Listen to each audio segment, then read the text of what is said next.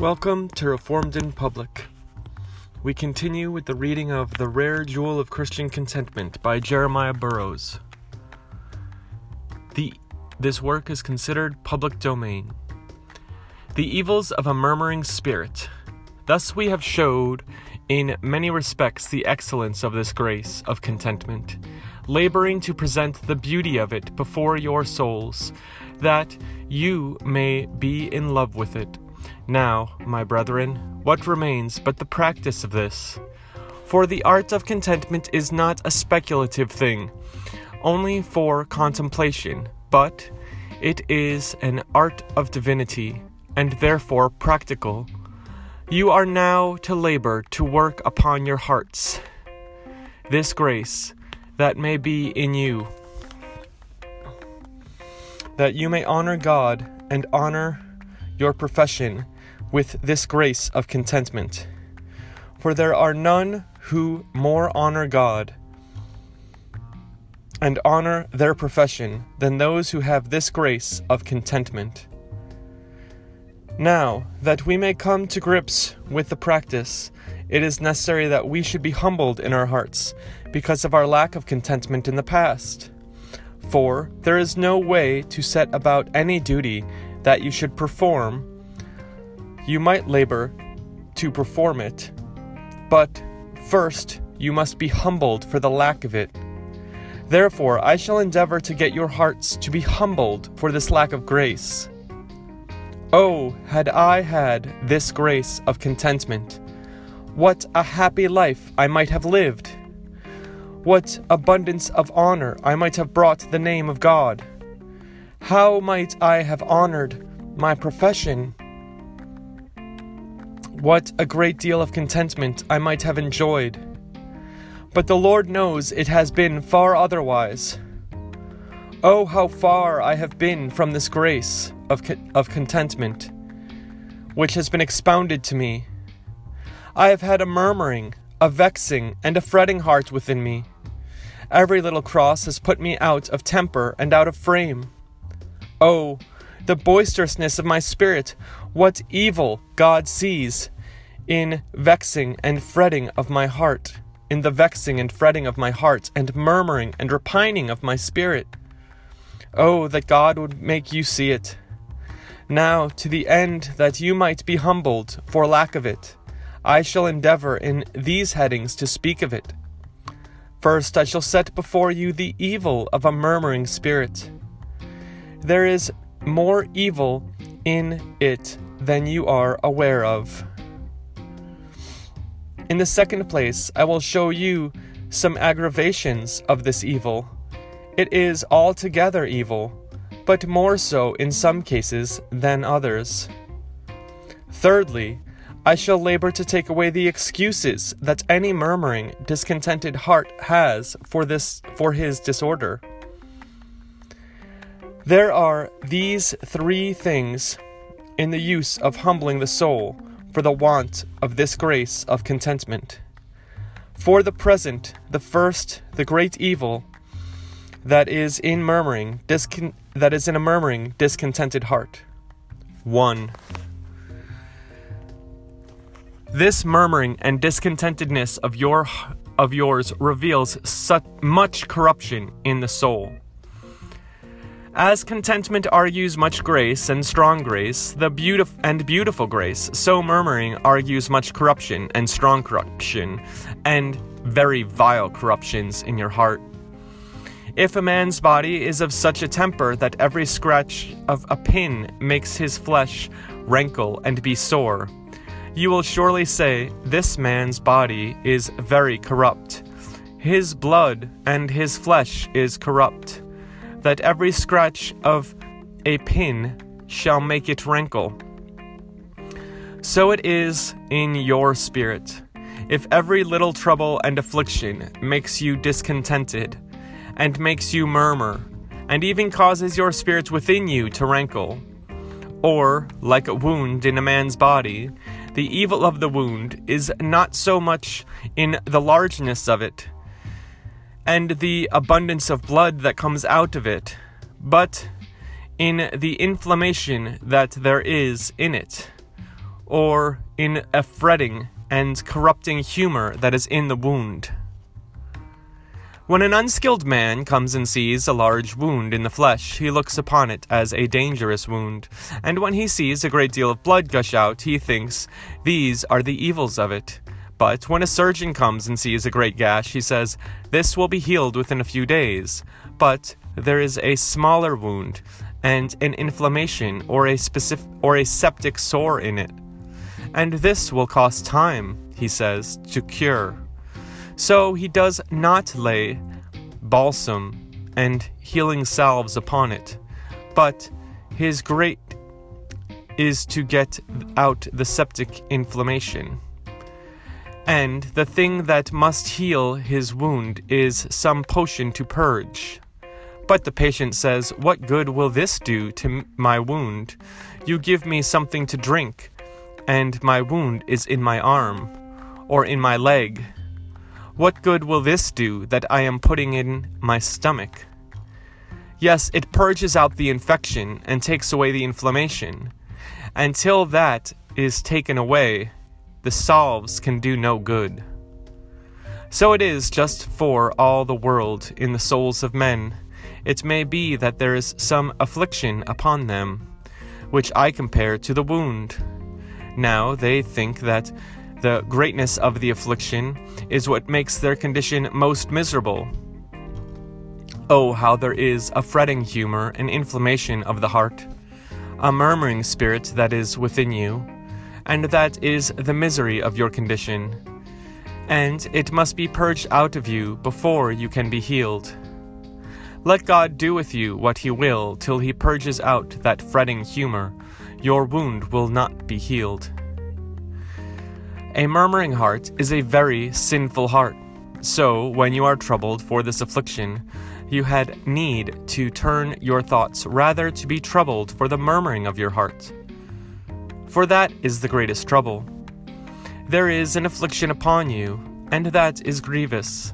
But there is a murmuring heart within, and that is more grievous. Oh, that we could but convince men and women that murmuring spirit is a greater evil than any affliction, whatever the affliction. We shall show more fully afterward that a murmuring spirit is the evil of the evil, and the misery of the misery. 2. The evil of murmuring is such that when God would speak of wicked men and describe them, and show the brand of a wicked and ungodly man or woman, he instances this sin in a more special manner.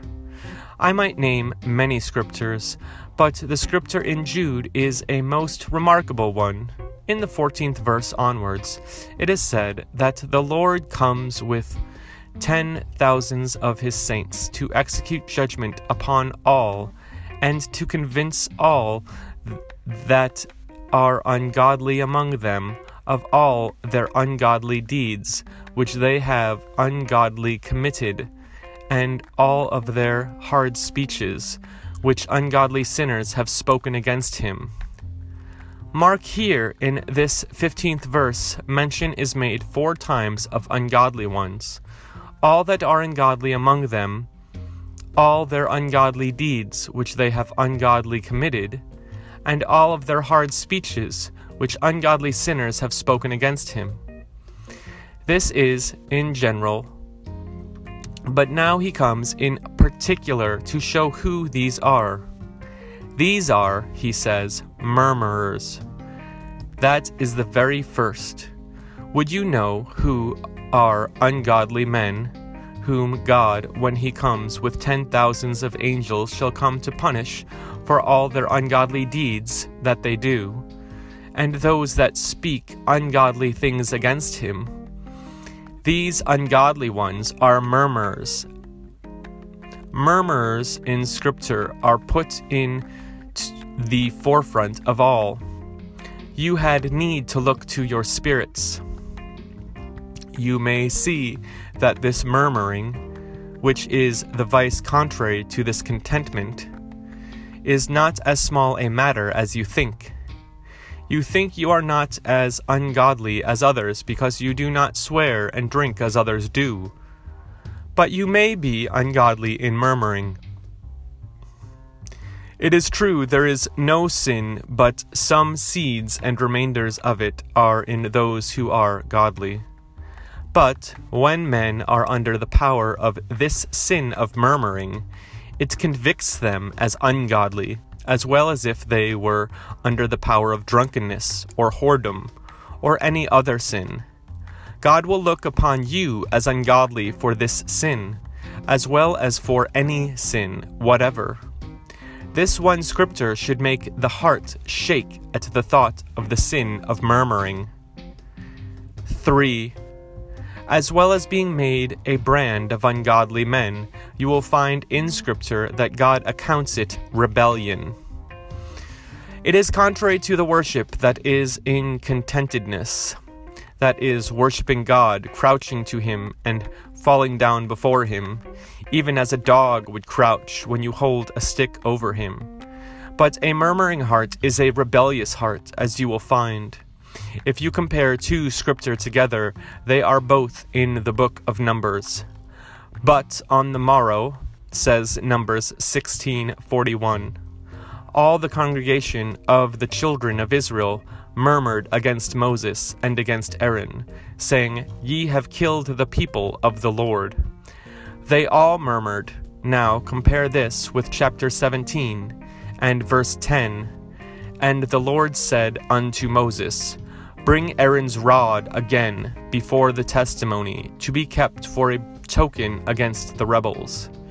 In the 16th chapter, they murmured against Moses and Aaron, and in the 17th chapter, we read, Bring the rod of Aaron again before the testimony for a token against the rebels.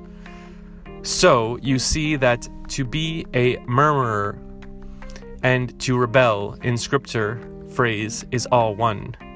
It is rebellion against God, just as it is the beginning of rebellion and sedition. In a kingdom, when the people are discontented, when discontent comes, it grows to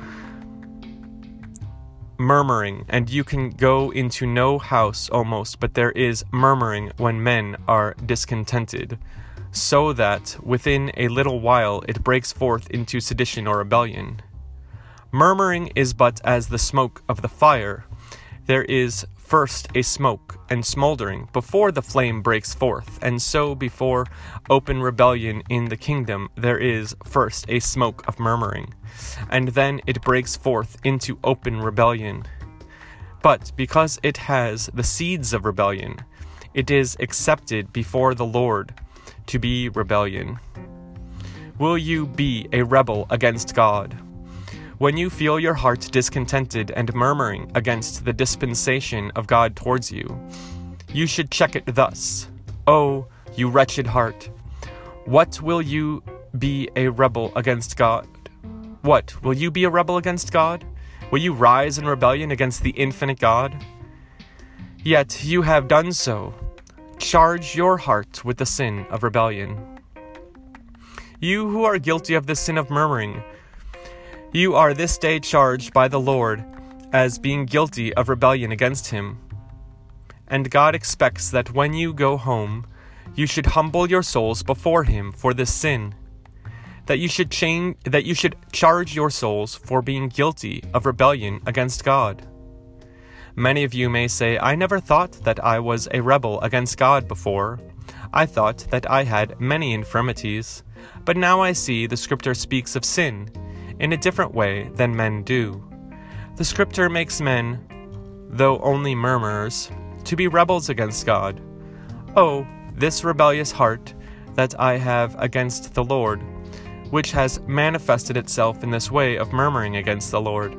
That is a third point in the evil of discontent. It is a wickedness, 4. it is a wickedness which is greatly contrary to grace, and especially contrary to the work of God in bringing the soul home to himself.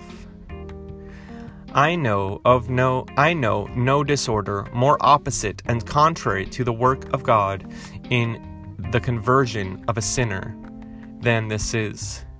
Question What is the work of God when he brings a sinner home to himself?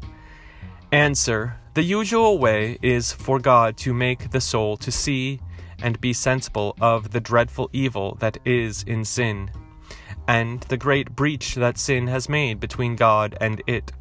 For certainly Jesus Christ can never be known in his beauty and excellence till the soul knows that. I do not say what secret work the Holy Ghost there may be in the soul. What secret work of I do not say what secret work of the Holy Ghost there may be in the soul, but before the soul can actually apply Jesus Christ to itself, it is impossible but that it must come to know the evil of sin and the excellence of Jesus Christ. A seed of faith may be put into the soul, but the soul must first know Christ, and know sin, and be made sensible of it. Now, how contrary is this sin of murmuring to any such work of God? Has God made me see the dreadful evil of my sin? Uh, sorry, the see the dreadful evil of sin, and made my soul sensible of the evil of sin as the greatest burden? How can I be then so much troubled for every little affliction? Certainly, if I saw what evil of sin was, that sight would swallow up all other evils. And if I were burdened with evil of sin, it would swallow up all other burdens. What? Am I now murmuring against God's hand? says such a soul, whereas a while ago, the Lord made me see myself to be a damned wretch, and apprehend it as a wonder that I was not in hell. 2. Ye, it is strongly contrary to the sight of the infinite excellence and glory of Jesus Christ, and of the things of the gospel. What? Am I the soul to whom the Lord has revealed the infinite excellence of Jesus Christ. And yet shall I think such a little affliction to be so grievous to me, when I have had the sight of such glory in Christ as is worth more than ten thousand worlds? A true convert will say, Oh, the Lord at such a time gave me a sight of Christ that I would not be without for ten thousand thousand worlds. But has God given you that, and will you be contented be, and will you be discontented for a trifle in comparison to that? 3. A third work when God brings the soul home to himself is by taking the heart off from the creature, disengaging the heart from all creature comforts. That is the third work, ordinarily, that the soul may perceive of itself. It is true, God's work may be altogether in, him, in the seeds in Him, but in the various actings of the soul, in turning to God, it may perceive these things in it. The disengagement of the heart from the creature is the calling of the soul from the world. Whom the Lord hath called, he hath justified. What is the calling of the soul but this? The Lord, which before was seeking for contentment in the world and cleaving to the creature, is now called out in the world by the Lord, who says, O soul, your happiness is not here, your rest is not here, your happiness is elsewhere, and your heart must be loosened from all the things that are here below in the world. This is the work of God in the soul, to disengage the heart from the creature, and how contrary is a murmuring heart to such a thing. Something which is glued to another cannot be taken off, but you must tear it. So it is a sign your heart is glued to the world, that when God would take you off, your heart tears. If God, by an affliction, should come to take anything in the world from you, and you can part from it with ease without learning, it is a sign then that your heart is not glued to the world. A fourth work of God is a fourth work of God in converting a sinner is this the casting of the soul upon Jesus Christ for all its good. I see Jesus.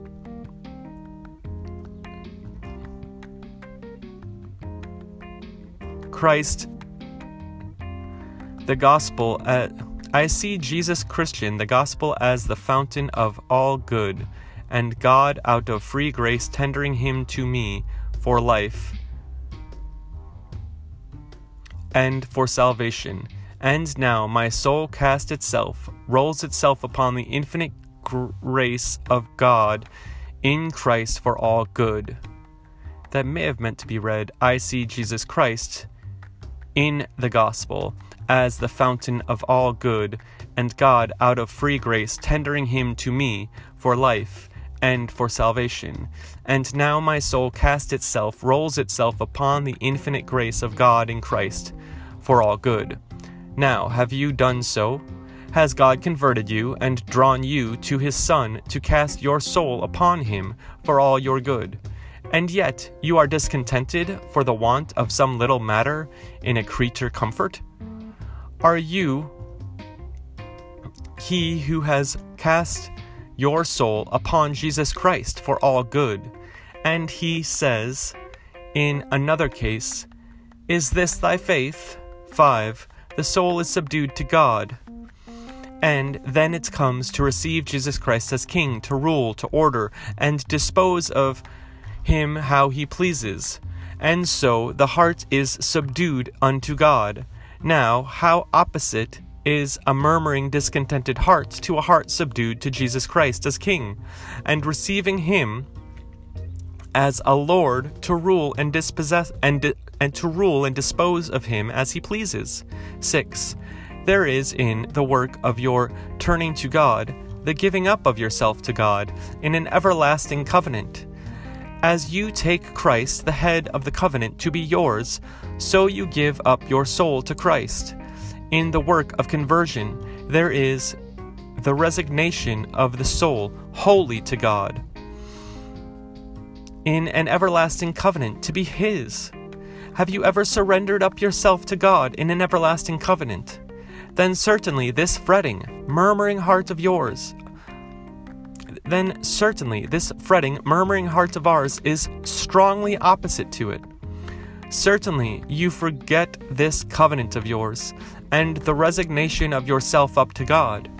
It would be of marvelous help to you to humble your souls when you are in a murmuring condition. If you could but obtain so much liberty of your own spirits as to look back to see what the work of God was in converting you, there is nothing would prevail more than to think of that. I am now in a murmuring, discontented way, but how did I feel my soul working when God turned my soul to Himself? Oh, how opposite is this to that work, and how unbecoming! Oh, what shame and confusion would come upon the spirits of men and women if they could but compare the work of corruption in their murmuring and discontent with the work of God that was upon their souls in conversion. Now we should labor to keep the work of God upon our souls which was present at our conversion, for conversion must not be only at one instant at first. Men are deceived in this if they think their conversion is finished merely at first. You must be in a way of conversion to God all the days of your life, and therefore Christ said to his disciples, Except ye be converted and become as little children, Ye be converted. Why? Were they not converted before? Yes, they were converted, but they were still to continue the work of conversion all the days of their lives. What work of God there is at the first conversion is to abide afterwards. There must always abide some sight and sense of sin. It may be not in the way which you had, which was rather a preparation than anything else. But the sight and sense of sin is to continue still, that is, you are still to be sensible of the burden of sin, as it is against the holiness and goodness and mercy of God to you, and the sight of the excellence of Jesus Christ is to continue, and your calling away from the creature and your casting of your soul upon Christ, and your receiving Christ as King, still receive him day by day, and the subduing of your heart, and the surrendering of yourself up to God in a way of covenant. Now, if this were but daily continued, there would be no space nor time for murmuring to work upon your heart. That is the fourth point.